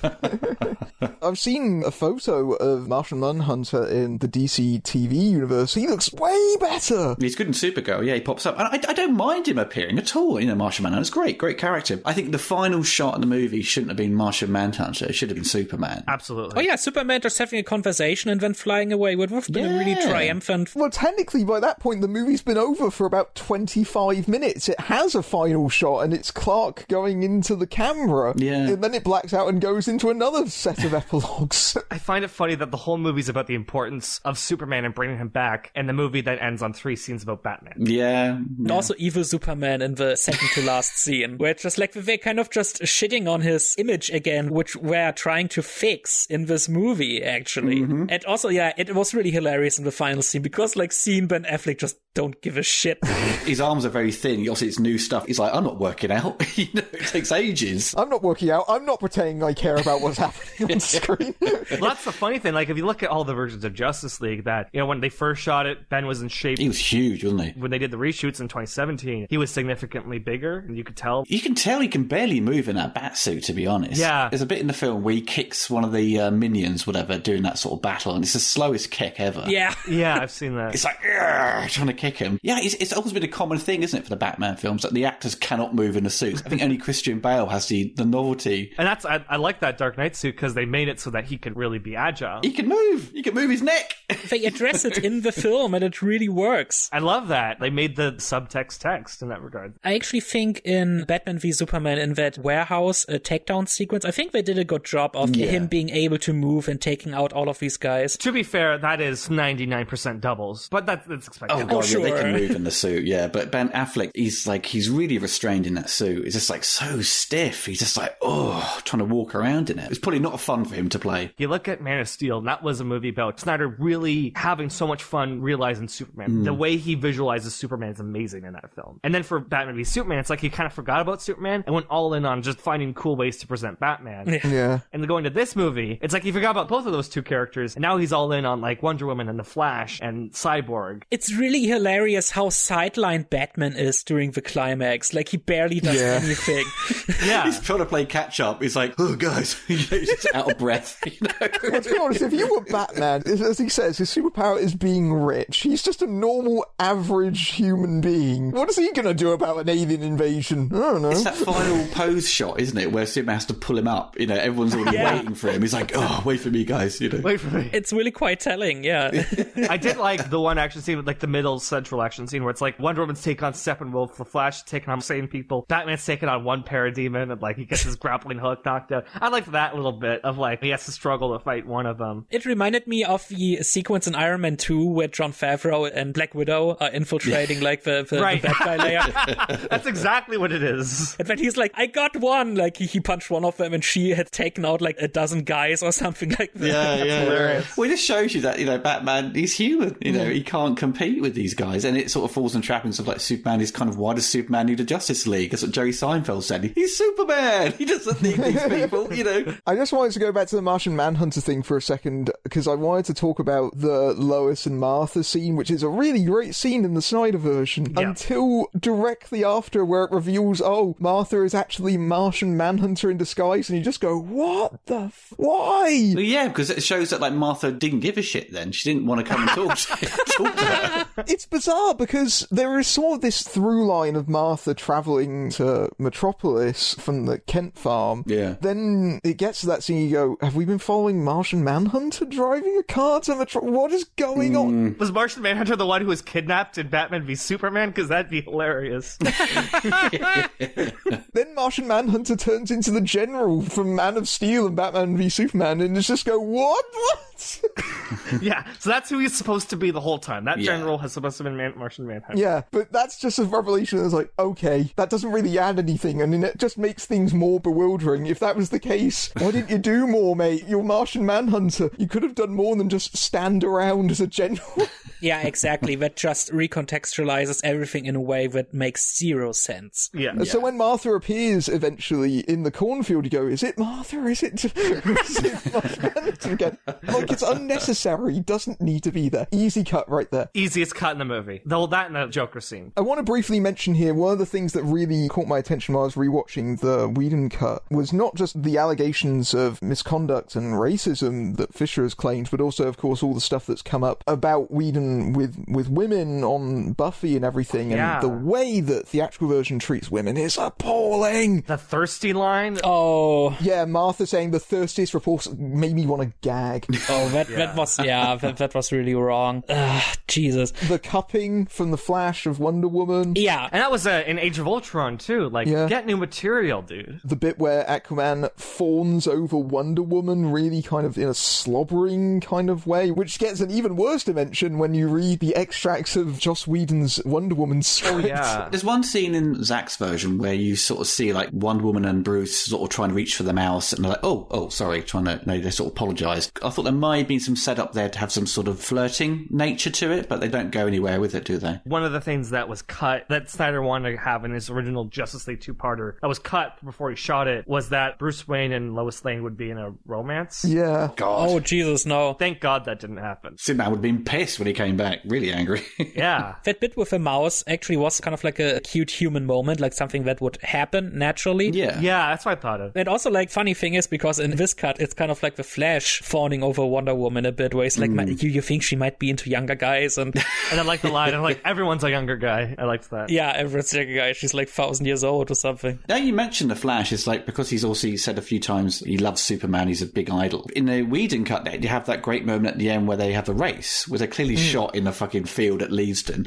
Yeah. but it's like that's a moment which I think kind of worked because Superman Yeah. and Flash do have a race in the comics and so forth. So they don't have that payoff in this version where the Flash gets to talk to It's like Superman. one has a setup, one has a payoff, and the two cuts don't ever overlap. yeah, yeah. I feel like that's a, the culmination of another thing about the theatrical version where it has these kind of cheap fan pleasing moments, but I think that the Snyder Cut has its own cheap fan pleasing moments. They're just different fan pleasing moments. Yeah, exactly. It's a different kind of fan service. One of the other things in the Whedon cut that thank God was gone was like on top of all this bad stuff with Wonder Woman, that movie just like framed her ass so often it was bizarre. Yeah. It was just hugging it. But the funny thing is, uh, most of those shots are still in here. They're just cropped out because of the format. No, they wouldn't be cropped out. They would have been, um, Expanded out. yeah, actually expanded out. So we want to talk about the aspect ratio at all? Also, he became obsessed with IMAX doing the sort of post production of Batman vs Superman, but he didn't shoot Justice League on IMAX. Oh, yeah, it was all film. Yeah, it was all films, all films. So All film, okay. you're kind of seeing the whole frame, but you know, it's a a thing James Cameron kind of famously used a lot. I mean, loads of films are shot on Yeah. Super 35 because it's easier for CGI to be implemented. Doing anamorphically is a bit more difficult. Nolan shoots anamorphically, that's why they look great in 4K. Super 35, you know, when you sort of crop it for widescreen, you end up with more grain. He wanted the vertical height to sort of fill the IMAX format. It's a shame he didn't shoot on IMAX because the footage would look even better. Certain scenes were shot in IMAX, but obviously not the whole thing. Yeah, and the thing is, like, most people won't see it in, like, the IMAX format because of the current state. Mm. And also that this is made for streaming. The thing with the whole format, because when, when I heard about this, I was like, this was obviously not the original plan. This is something that Snyder commanded because he had more control over this one now. Mm. It reeks of this fake pretentiousness of this format, like those very, very important artist films are shot in this kind of format. My film, this big magnum opus, this is gonna have this format as well. This is the stuff I think that's really the reason. It It is worth noting, just to interject, that Batman v Superman has also now been re-released that. in 4.3. Yeah, yeah, But it's continuity though. Man of Steel, Batman v Superman, all two three five to one aspect ratio. Then they go to full frame or one eight five to one theatrically for the film. To me, at the time, I just thought, oh, they're just copying Avengers because Avengers did the exact same thing. Yeah. Oh yeah. The other film's in scope, then this is in flat. if you look at Justice League, most of it is shot, the, the Snyder cut, with a lot of headroom. And that gives you the inclination. Hmm. Like when you shoot for IMAX, you have people so close to the screen that you can't fill the entire screen with like, important information. You look at Nolan, you look at what Brad Bird did with Mission Impossible, like any filmmaker's done IMAX, all the important information is on the horizon, is close to the center of the frame. Hmm. And the tops and bottoms of the frame, because people are so damn close to this giant screen, is mostly with peripheral expanded viewpoint. That's the main purpose of IMAX, is to have this screen that fills up your entire viewpoint. But when it does that, you can't look at everything. Hmm. So they're more there for the immersion, not for that important visual information. But even most of the Snyder cut is framed that way. So you could easily crop in for 90% of these shots and not lose their essence. This movie was clearly shot with the intention that it would be shown in IMAX in 4.3 for the entire duration. But if you saw it in like a regular theater, it would probably be in 185 to 1. And same thing for home release. Yeah, it still would have been cropped slightly for IMAX because IMAX isn't exactly one three three. I think it's like one three seven or something like that. It's 143, I think. Well, especially if you're watching it in a fake IMAX Yeah. screen, Yeah. because a lot of IMAX screens aren't actually 4.3, I can tell you that now. The Limax, isn't it? Yeah. No, for sure. well, like the proper IMAX. The funny thing is because like filmmakers like Nolan and David Lynch and I think also like Zack Snyder, they're really vocal about the cinematic experience. Yeah. You're supposed to watch these movies on the big screen in the theater. And funny enough, whether he realizes it or not, during this 4x3 version, Snyder accidentally made like the, the perfect version to watch on your phone. I know. It would it would start a new hashtag saying like "Bring back pan and scan," aren't they? People- What's wrong with you? Ironically, it wouldn't be very good on my phone because my phone is very narrow, so it's actually got a 21 by 9 aspect ratio. So actually, my phone is more suited for the original version of Batman v Superman. It's so obvious, like when they pan out for the big hero shot, it takes so long until you finally see all of them on screen at the same time. it's these films shot on Super 35, and Justice League is, but they crop it because of artistic reasons to make it look, you know, more cinematic. Yeah, it, it, was kind of off putting. And from the very start, I was like, oh no, I, I kind of got used to it after a while. I mean, I didn't really realize it because there was enough other stuff I had to pay attention to. But it doesn't really look cinematic. This is fine for something like The Lighthouse, which is supposed to have this uh, claustrophobic feeling. That works. That works wonderfully, doesn't it? But uh, for this big CGI filled, crowd pleasing blockbuster this is supposed to be, the format really does it a disservice, I think. I don't think it lends itself to it that well. Yeah. I was surprised by the huge amount of CGI when there's no miniatures or anything like that. Not much in camera stuff. It's very CG heavy, but they've done a good job with restoring scenes because Steppenwolf looks brilliant throughout. I think the only thing I, you know, we sort of touched upon in looking bad is Martian Manhunter. Everything else kind of looked pretty good. The nightmare sequence, you know, Cyborg looks a bit not as crisp as he should. I think Cyborg's a bit wobbly, but he was a bit wobbly in the hmm. previous version. One of the other things that I don't think this cut improves, the climax of the movie still feels like a big CG smash 'em up. And it's all dark as well, isn't it? Yeah. You know, that's very common to a lot of superhero movies. Hmm. I think it's exacerbated by the fact that it's obviously CGI sets and everything. It doesn't feel like a real tangible place that they're actually in. Of course, that was the same in the other version, Yeah. albeit with an expanded problem of the color grade. You can sort of see where Warner Brothers was coming from with the studio notes of maybe we should add some people here to add some legitimate human threat in. Yeah. Not the way they did. The Whedon inserts of the family that are just absolutely terrible and jarring. And like, why are people living here? It makes no sense. But, you know, you can kind of see the thought behind it. because the theatrical cut had a major problem of the, of the world feeling so empty. Hmm. You know, because yeah. obviously you know you're commenting on throwing in this extra family you have to save. It's a nice little touch, I suppose, with Superman kind of lifting the entire building to save everyone. Yeah. In this version, I didn't get a sense that the world felt empty. No, I actually did. Aside hmm. from the Flash introduction scene where we actually have to deal with normal people. Yeah. Everything else, it mostly just contains the main characters. Like aside from, of course, like the Amazonian scenes, That is true, yeah. But it felt less empty to me. It felt less empty this time around. just a tiny bit. They establish like the relationship between Lois and the cop. yeah, I liked that. Marc McClure. It's Jimmy Olsen from the original films, which was quite cool. Oh, th- Oh, I didn't know that. A hidden cameo. That's nice. Okay, that's cool. Yeah, yeah, yeah. yeah. The Jimmy Olsen in this universe just got shot in the face in Batman v Superman.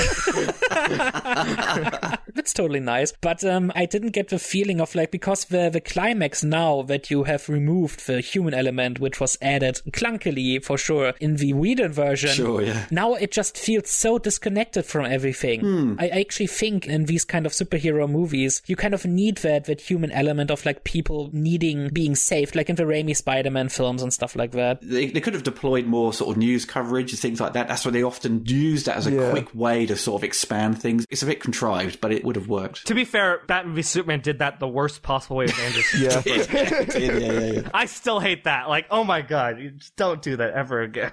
It's totally empty.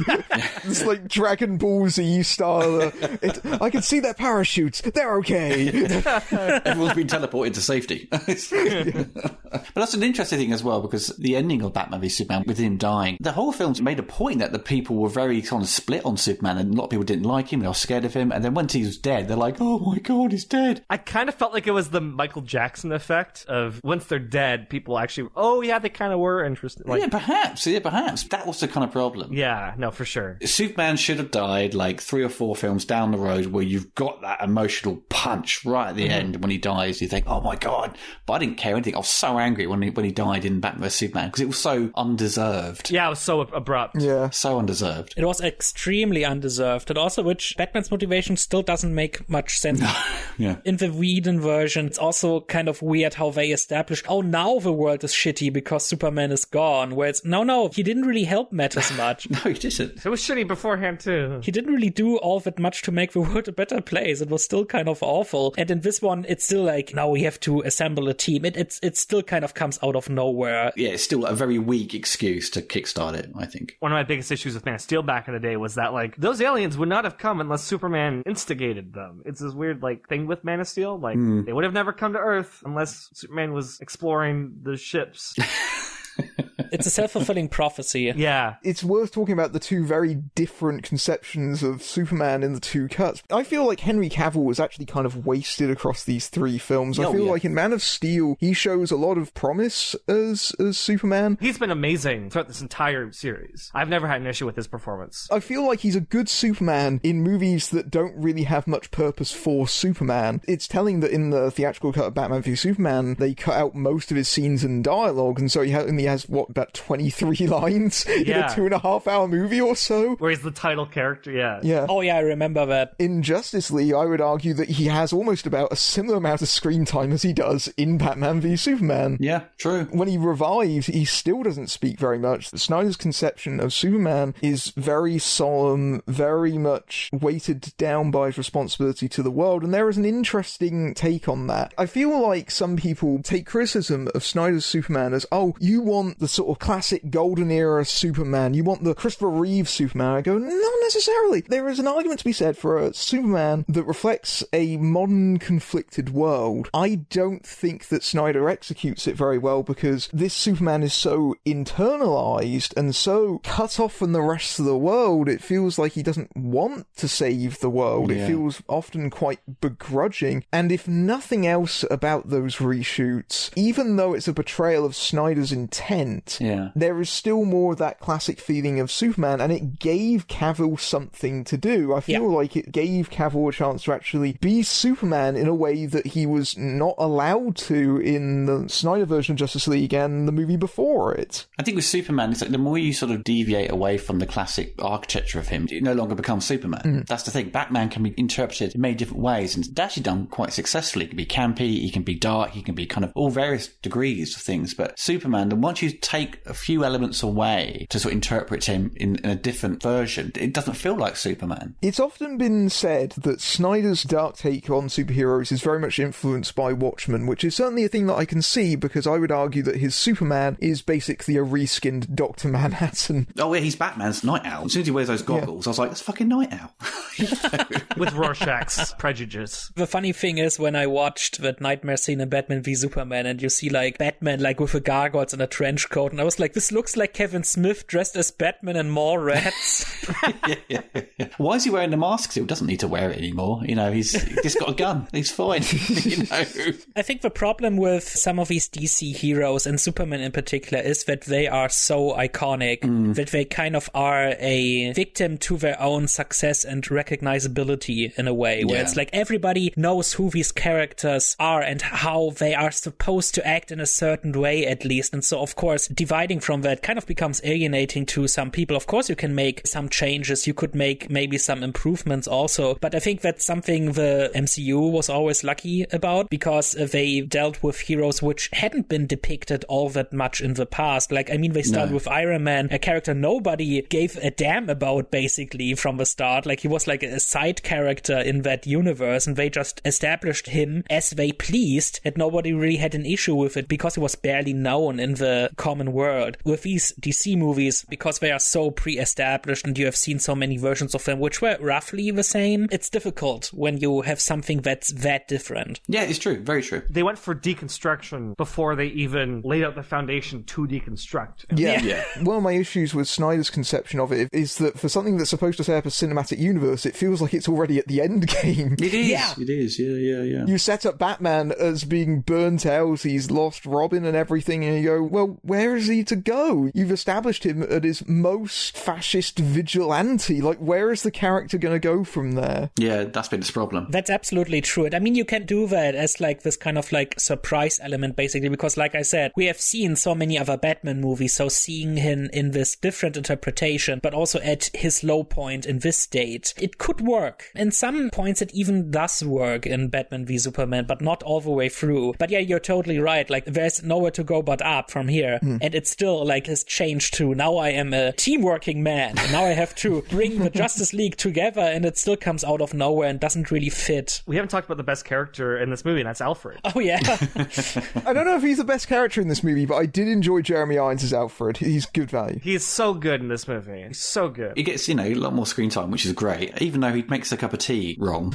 you know, to me, in a way. He puts the hot water in first. I was like, no, you don't do that. Yeah, good seeing that dynamic again, and more scenes with Bruce and Alfred just sort of disagreeing or just sort of not seeing eye to eye completely was a nice moment. Yeah. And sort of this gives more Bruce screen time to sort of dwell on his thoughts, or to sort of try and compute everything, and not just be like Batman and being growly. I, I'm not a big fan of the sort of growly voice they use in this version. Yeah, it's very processed. Yeah, I, I just like him when he's talking normally, so I think that kind of works in its favour. because it's a weird thing because like obviously the worst voice for batman has been the dark knight ones i love those movies but whatever the hell nolan and christian bale doing is not working and so when they first did batman v superman and he had that voice modulator i thought it was really cool but it almost like it took away a lot of what ben affleck was adding to the role like you could tell he was making a joke or saying something interesting but the voice would just drop it of that sort of punctuation Yeah, definitely. so like in this movie, it was a bit overused. It's one of those things of like the verisimilitude of this universe where it's like it doesn't make sense that Clark Kent just puts glasses on and is able to not get recognized, but you can't just buy it for the sake of the world. And I think in this case, just have him sound like Ben Affleck. I, I don't think there's any problem. Yeah, have him sound like a normal person as opposed to a computer trying to turn someone's voice into gravel. I think that would help a lot. oh, totally. Let's talk about Cyborg, because Yeah. we've been putting off so long. Because he was the best stuff of the movie, easily. Ray Fisher has obviously been the most vocal about wanting to get the Snyder cut out because obviously he was discriminated against by Joss Whedon. Mm. And believe me, comparing the two cuts, that is extremely borne out. It's pretty clear that Whedon gutted his role in the theatrical version and undermined him at virtually every turn and turned him into a stereotypical black sidekick at times, even saying things like booyah in inserts. Mm. Or the bit where he goes, I can't feel my toes. I'm like, Yeah. Oh, yeah. oh, doesn't make any sense. Yeah, yeah. the most substantial changes are to do with Cyborg, who finally gets a proper backstory and establishment. I still feel like it's a bit rushed in this version. Mm-hmm. Like they establish that he's the football champion, and then he has that conversation with his mum in the car, and then immediately after she says the line of something like "You have a bright future ahead of you," car crash. Yeah. that's a bit on the nose. It also bugs me when it's like characters in a car. The mother's at fault because she's looking at her son when she's at the wheel. When no, your eyes are supposed to be forward, so your peripheral vision's working. I'm sorry, she's responsible for that car accident. She should have seen that freaking car coming. It bugs the crap out of me in movies when people are not driving responsibly. It always bugs me when and you get the immediate side angle of someone sat in a car because you know that someone's going to crash into them and T-bone. them. Oh yeah, yeah. But it was a good moment with him, you know, crying and she, you know, she sort of turns his head. I thought it was a great moment. Then obviously it's kind Yeah. of punctuated with a car crash. Yeah, yeah. It is kind of a bit horrific when he's sort of seeing him Oh, yeah. strapped to the thing and he's just got his torso there. That's it. Yeah. But I think how it plays into his relationship with his father was really a sort of motivating point for his character. And it's definitely the strongest emotional core to the movie. That is for me. Oh yeah, Joe Morton's fantastic in this film. I detected a lot of homages to Terminator 2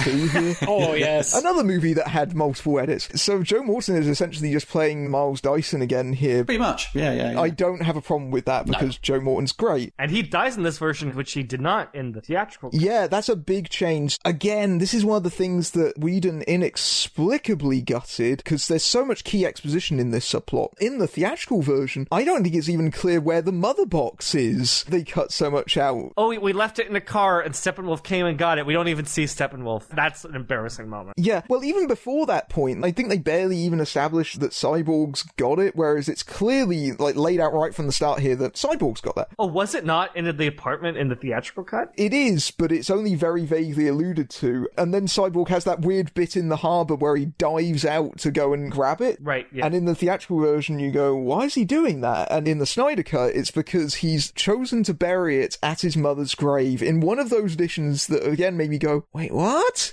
yeah. in a movie that already has them digging up Superman's grave, I go, why do we need more grave digging? I go, It's all a metaphor. It's all a metaphor. Yeah, and also also Snyder, Snyder has an obsession with funerals and graves in his movies. Hmm. it's strange. Probably would have left that out of the theatrical version. It's not really a plot point that goes anywhere. But it's strange because in the theatrical version of Justice League, all the stuff at Star Labs is virtually deleted. And so that side of the plot doesn't make any sense. In the theatrical version, Steppenwolf is just abducting random people to find the mother box. and You go, why? And in the Snyder Cut, it's because they work at Star Labs where, where the box was. Yeah, because it's all about the, the parademons, whatever. They can sort of smell the mother boxes on these people. Yeah, the parademons can smell that, yeah. But also with Cyborg, you know, we are shown how powerful he is. Obviously, it goes into sort of this other world, isn't it, into his mind where he's kind of got his legs and, and um, he's in his kind of football jacket. A sort of mind palace, yeah. Yeah, yeah, and he you know, gives that lady that money. That was the best scene in the movie. That was really good. I love that moment. I would have liked that scene a little bit more if he didn't look so sinister. Have the money. I got the intent, which was nice, but we should have showed like a little bit more, like showing like a few more people he helped in that way. Hmm. What I really had a problem with concerning his origin was that just his fa- basically the point of his father was like, I am gonna bring you back to life, and I'm gonna turn you into this like supercomputer with this huge amount of responsibility. And power. yeah, and power, which could be totally used the wrong way. Yeah, Joe Morton's scientist is probably the most amoral scientist in the history of the planet. Like, here is this incredible godlike power. Don't abuse it, son. It's a little, it's a little bit too much. You know, I think that's why the cyborg stuff so interesting is that his character who hmm. did not want this power is thrust into it and resents his father for that. He's like, in his opinion, he'd rather died in an accident. Yeah. But then to connect again with his father only for him to sacrifice his life. Like this is like origin story stuff that works so well. I like the idea of having this great origin story within this bigger team movie. Yeah, It reminds me a lot of like the Hulk stuff in Avengers. it's for the most part pretty well integrated, like as good as they could, basically. I do think the Mind Palace stuff occasionally gets a little bit goofy in that introduction scene where they visualize the metaphor of Wall Street. Yeah, that was funny. That was funny. That was really goofy. That was so stupid. And also the way they described how the mother box basically got where it is now. And then it just very, very briefly, yeah, yeah, yeah, then the Nazis discovered it. And I was like, what? Yeah, but like, why do we need Nazis? Is this an Indiana Jones movie we completely Yeah. missed or something? Indiana Jones and the mother box of Doomsday. Which is really hilarious because the flashback with the mother boxes and then like the Atlanteans and the Amazonians and then the humans, each of them have one. The humans basically, they just dig a hole that's not even like two meters deep and they just put it in there with no guards. And I was like, this might be actually a reshoot. But no, No, it it's actually also in this one. It's just, it's so comical. And yet that's the one that never gets found. I thought that was hilarious. yeah, until the Nazis dig it up, I guess. I think that while initially the Mind Palace stuff registered as goofy, it does have some real emotional resonance, particularly in the climax of the movie where a lot of it is internalized in Cyborg's head. The sequence where Cyborg's father dies dies, he sacrifices his life is so much better than the theatrical version. Those storylines are intersecting around Superman's revival because in the theatrical version it's cut down so choppily. You have Lois arriving there in the Snyder cut, who just happens to be there in the theatrical version. It's recontextualized. Batman, yeah, brought her. Yeah, I remember that. She's Bruce's secret weapon, yeah, which again turns it into a prop. That's a lame payoff, though. That was a lame scene in the theatrical. It reduces her agency. I actually liked it more because it was happening at the Superman Memorial, so it makes complete sense that Lois would be there. They established it well this one. And then, of course, you've got the Star Labs employees who are all cut out of the theatrical version. That's another side of the plot that needed to be there as key relevant information. In the theatrical version, it's reduced into a nonsense where it just lands on a police car and everyone forgets about it. And to some extent, still happens in the Snyder Cut, but at least there's a whole set of characters that saw that happen and then it motivates him to grab the box. And they pay off the laser thing they were doing, and yeah, I was, I was really well done. Again, setup, payoff, Payoff. coherent storytelling. What?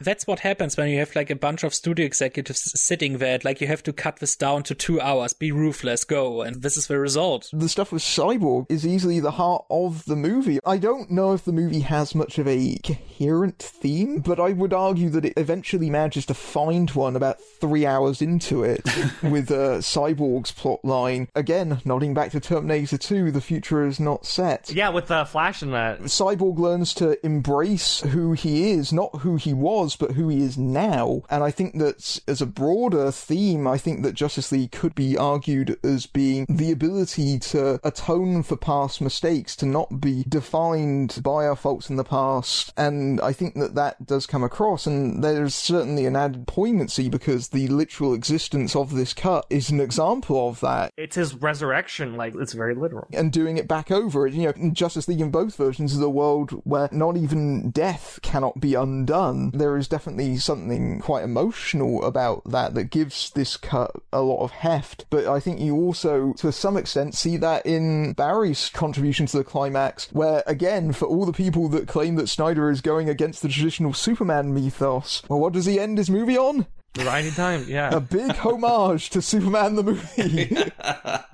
you know, I think this climax still has a few issues, but that five minute section or so of Flash rewinding time leading to Cyborg taking apart the boxes is some of the best filmmaking of Snyder's entire career. Yeah. That stuff was powerful. It was the best sort of action of action serving the characters. The way they visualized Flash rewinding time was so unbelievably cool and got me. Yeah, it worked. Very cosmic as well. Yeah. Man of Steel was very sort of trying to ground itself in some sort of reality with its filmmaking. Yeah. By Justice League, it was embracing the comic book stuff that we all kind of want to see. And there are big stakes here as well because all the Justice League members die apart from the Flash. Yeah. You can see all their like skeletons reconstructing. Yeah. So technically Superman dies twice in this movie. Yeah, it's also quite the Watchmen moment. And it's also something, I think you said that in your like Transformers 2 review where it's like a, a fangasm moment of a different kind where you're just like, Yeah. you, you see the heroes failing, but not with much consequence. I think that ultimately this is a superior version to the movie that we got. I don't think it's a perfect one by any stretch, and I think that some of the issues that I had with the original version of it, they aren't going away. Those were things that were pre-baked in. However, I do think that this is a far better movie than Batman v Superman, and honestly, if they went through with this cut, I think it probably would have been more successful, hmm. honestly, in terms of reception. Well, I think a potential billion dollar hit if they got this thing down to three hours, like it could have been a like a massive success. I don't know if I would go that far because the thing about Batman v Superman, I think a lot of people felt burnt by that movie. Yeah. So I think that whatever happened, Justice League was going to feel that impact in some way, but I think that a better movie overall would have caught word of mouth. I think by that point, Batman vs Superman divided audiences, and people that loved Snyder's vision mm-hmm. would have all poured in to see Justice League, and it would have made maybe kind of the same amount of money, or maybe a little bit more. Yeah, sure. Yeah, maybe like on par with Batman v Superman. Yeah, yeah. But like also with these superhero movies, like even with DC, like Aquaman made 1.1 billion. Wonder Woman was a massive success. It's clear that if you make a big crowd pleasing movie, audiences show up. Yeah. Yeah. I think this movie, like I like this more than Aquaman, that's for sure. Oh, I, I was never a fan of Aquaman, and I didn't like it when it came out. People were like, "What? It's amazing!" I love the visuals of Aquaman and the action scenes. a few months later, people were like, "It is a bit of a shit movie." rubbish. you know, uh, I liked Wonder Woman eighty four, and everyone went ape shit. I did not like Wonder Woman 84. No, it's not. There's problems with it, but I saw it on a big screen and it kind of worked. And I think there is that argument, you know, a film can work, sometimes work better on a big screen hmm. than experiencing on the small screen. and sure. I think Wonder Woman played into that. For me, it was quite a good experience on a large screen, but everyone who obviously saw it in mass numbers was on HBO Max or whatever. The thing is, with these two cuts, you can't blame Snyder all the way through and you can't blame Whedon. You can't blame Kevin Tsujihara, though. Yeah. Who you have to blame is Warner Bros. Themselves. Hmm. We're just like spineless, contradicting their choices and not knowing what to do. Yeah. Acting very, very cowardly. I actually think because the early rumors of like the, the four hour work print or five hour work print, whatever of Justice League they had, they called it a disaster. But this is basically, the work print is basically what we got here, just with finished effects. And it's not really a disaster. No, no. No, no. There's a workable movie in here. It needs refinement, but there's a workable movie. Yeah, that's the thing. You need editors to bring in and kind of structure it in a way. And they could have done it with the existing material, which is really, really weird why they just blew another hundred million dollars or something for those reshoots, which were for the most part really, really useless. Yeah. It strikes me as cowardly studio executives who don't know what they want except the things which worked. And they were like, okay, now we have this guy, make Avengers again because that's what worked. And then you have like this Frankenstein's monster of a thing, which doesn't please anybody really. I'm really bewildered by how this got so out of hand and caused so much bad blood, bad press, and years of toxic fandom. That's another thing I want to say. This cut, this wouldn't exist without the pandemic, I think. No, not at all. This was a case of everything shut down, all of the production shut down, and then pretty fast after like the pandemic broke out, It's like April or so. Warner Bros. I think must have said, "Hey, we have basically this work print sitting on our shelves. Now we have a chance to finish it, and it won't cost that much money comparatively." And without the pandemic, I'm pretty convinced this still would sit on a shelf. roughly around that same time, they were saying, "Oh, we found this longer cut of Batman Forever." Yeah. there was this kind of in their eyes, "Oh, we can just go to the archive and just re-release stuff." Yeah. To me, as a film fan, fuck yeah, great. I'd watch it. I'd love to see that. I want to see that. Yeah. But yeah, I, I think you kind of summed it up nicely, really. It's just a studio just in chaos, and you've got people in power who aren't filmmakers, but just money men, and that's what they saw. and a lot of them are gone now. Like a lot of the people that made those decisions. they've been booted, yeah. Just like with Batman and Robin. Yeah. exactly. you commissioned this? It's like. a lot of visual effects studios apparently were on the brink of going bankrupt with, you know, pandemic and that. And that this movie, for a lot of them, was like the sole reason they were able to keep afloat. That's great. Yeah, that's like the power of filmmaking. Yeah, yeah, yeah. And also in the last couple of years, uh, streaming really got out of hand in a way how it evolved in terms of content. Now it's, it's really dominant in how we watch and consume media. Disney Plus was a real turning point. Oh yeah, yeah. And I think that is also one of the reasons why they released the film in this four hour version because that also wouldn't have been possible back then in 2017. It's not far off from the six hour runtime of Mandalorian, like any season hmm. of that show. The initial plans of them were like we are releasing it in four chunks over several weeks. Hmm. That might have worked as well, maybe. I'm not quite sure. I think they were smart to do it the way they did it, yeah. the way they divided it into chapters, and it's kind of meant that way to maybe pause it every now and then. These are the chapter marks, basically. But yeah, this is really a result of both the pandemic and the evolution of streaming hmm. coming together and making it possible that this version even exists. And it wasn't the toxic fan base which wished it into existence, it was those circumstances. But the toxic fan base thinks that they have won with this. That's the part that irks me about this the most. One final point I have, I thought was so interesting about this trilogy, is if you look at it spaced out over eight years, it kind of charts the whole evolution of big budget filmmaking. that, like, Man of Steel 2013, clearly a Dark Knight inspired narrative, or Batman Begins, if it were, but of that Nolan era. Mm-hmm. And then you get to Batman v Superman, and that's very much DC trying to catch up to Marvel, doing the Civil War in the same year as Civil War, mm. embracing, but not to that full success, that cinematic universe sort of storytelling. And then this is like an off canon sort of streaming event. And it's how it's like, if you look at these three movies, you can chart the evolution of where we've gone in the past eight years mm. and just how much things have changed. I feel like we kind of got the best outcome possibly out of all this because I don't know how things would have fared had we continued down this road of the Snyder stuff, kind of building up to things like Injustice and things like that. I don't know if audiences genuinely would have been on board with something like that. And I think that DC now is far more interesting because they're doing solo films that aren't necessarily tied to a big game plan in the way that Marvel does. They've set themselves apart in that way. A loose cannon, which I think is a very smart choice. Yeah, I really, I really like that. if this kind of trilogy hadn't, I guess, for lack of a better term, failed or underperformed, you wouldn't have movies like Joker. Now, I'm not saying that I'm a fan of Joker. But a lot of people love that movie. You know, you wouldn't have got a movie like that that made that kind of independent risk unless you had these kind of circumstances. Or like Birds of Prey. Exactly. The very individualistic films rather than trying to force them into a template. Yeah. I actually really like it because whenever a studio tries to do what the MCU is doing, they fail. I mean, I don't have to point at Universal and their attempt with Dark the Dark Universe. Universe. Oh, I still love that tweet. Oh, Uh, that was embarrassing, wasn't it? Such an embarrassing joke, but how they're doing it now, and I don't know if they are now actually set with that plan, continuing it with like these just loosely connected movies, just doing whatever they want with certain characters or properties. If they continue with this, I would be totally fine because that would be a unique approach. Basically, just like here's another interpretation of a Joker, here's another interpretation of Batman, and this is like a loose Harley Quinn sequel, maybe. I don't know, have it, you know? And, and I'm like, okay, no, this is perfectly fine. Not everything has to be connected. it's trail mix. You know, you just pick the ones you like. Yeah, yeah, exactly. it's really easy. Because Now you don't have to pretend, oh, this is not canon, this is not my whatever. You don't have to do that anymore. Fans take that stuff way too seriously. Yeah. It's like Yes. it's all made up. They're gonna do the Spider-Man movie where like they're gonna have the three different Spider-Man in it. It doesn't matter because it's all nonsense. anyway.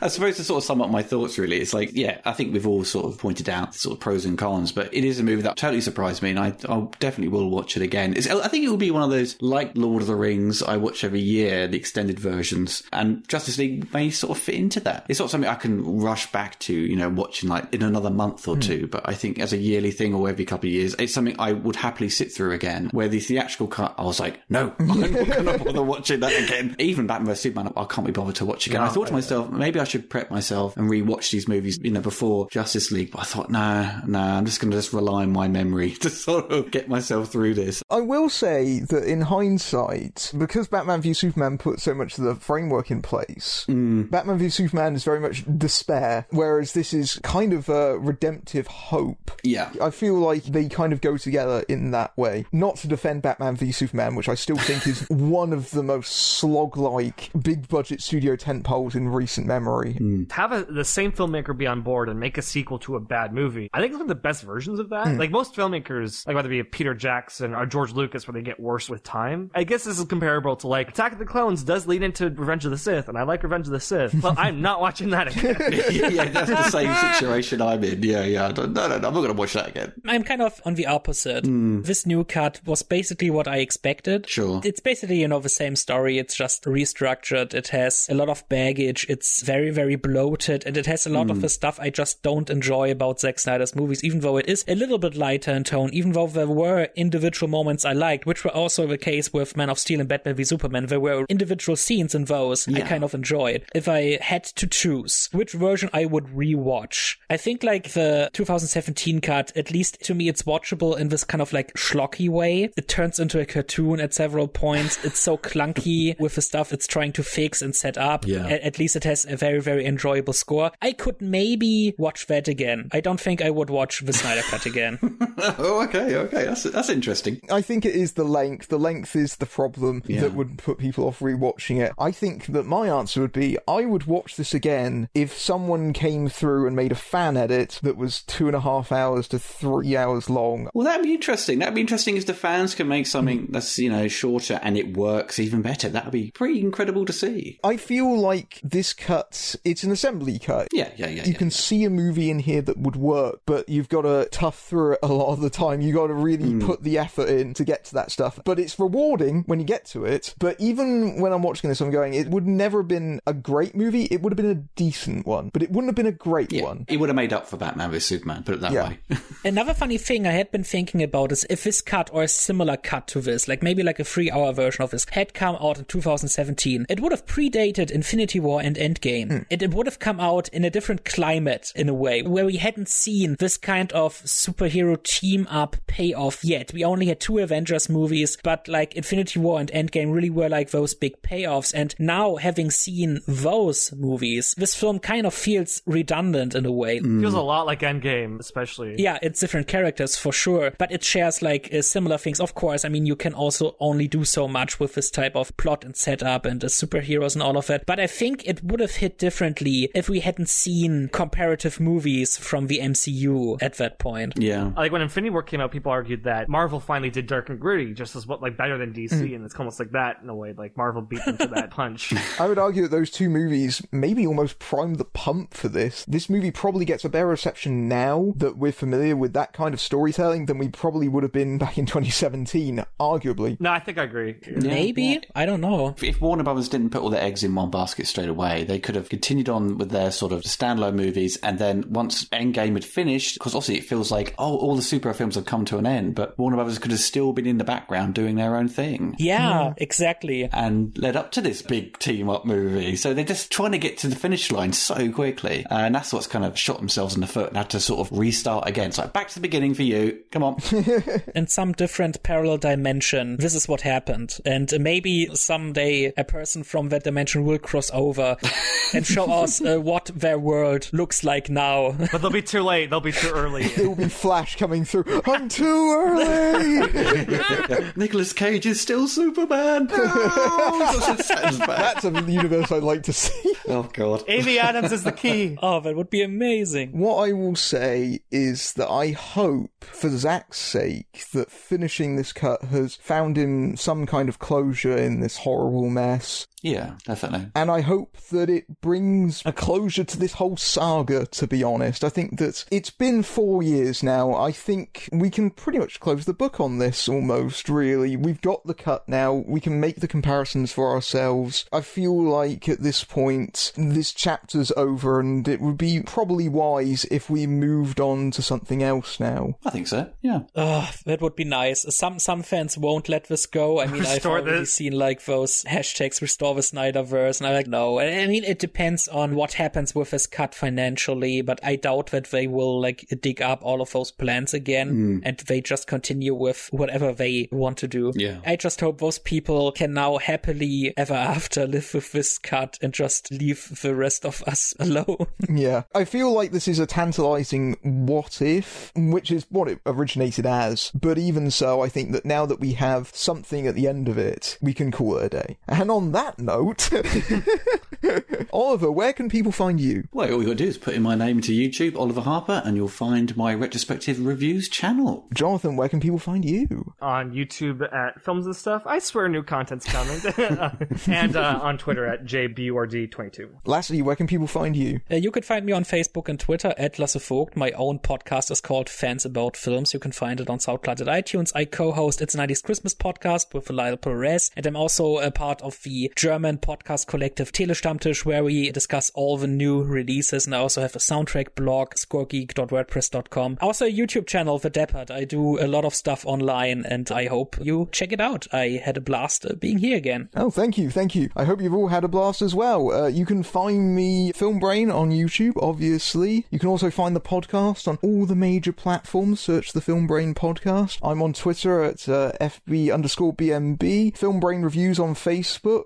I'm also on Tumblr as, uh, I forget now. Let me check. I am Film Brain BMB on Tumblr as well. I have a Letterboxd page, film underscore brain. I am also Filmbrain BMB on Instagram as well, because apparently I need to have that. You can find me on Patreon at patreon.com slash filmbrain. This is getting way too long. What about Yellow Pages? I'm everywhere. I'm everywhere. Cyborg. Any- indeed, indeed. And on that note, I'm Matthew Buck, fading out. Take care, everyone. Thank you for listening to the Film Brain podcast. Hope you enjoyed it. Just a reminder that if you want to support my work, be it podcasts or YouTube videos, please go to my Patreon at patreon.com slash filmbrain, where you can experience those episodes early, among other perks. And just a quick shout out to my Patreons, Tim Poppleton, G Viral, Henry Jacob, Jonah Gustafson, Harry Baker, Vincent Chiang, Ina Civic, Jake McNulty, Colin M. Cherry, Lee Isathelios, Tom Oliver Maddox. And remember, if you have any feedback about the show over social media, please use the hashtag FilmBrainPodcast.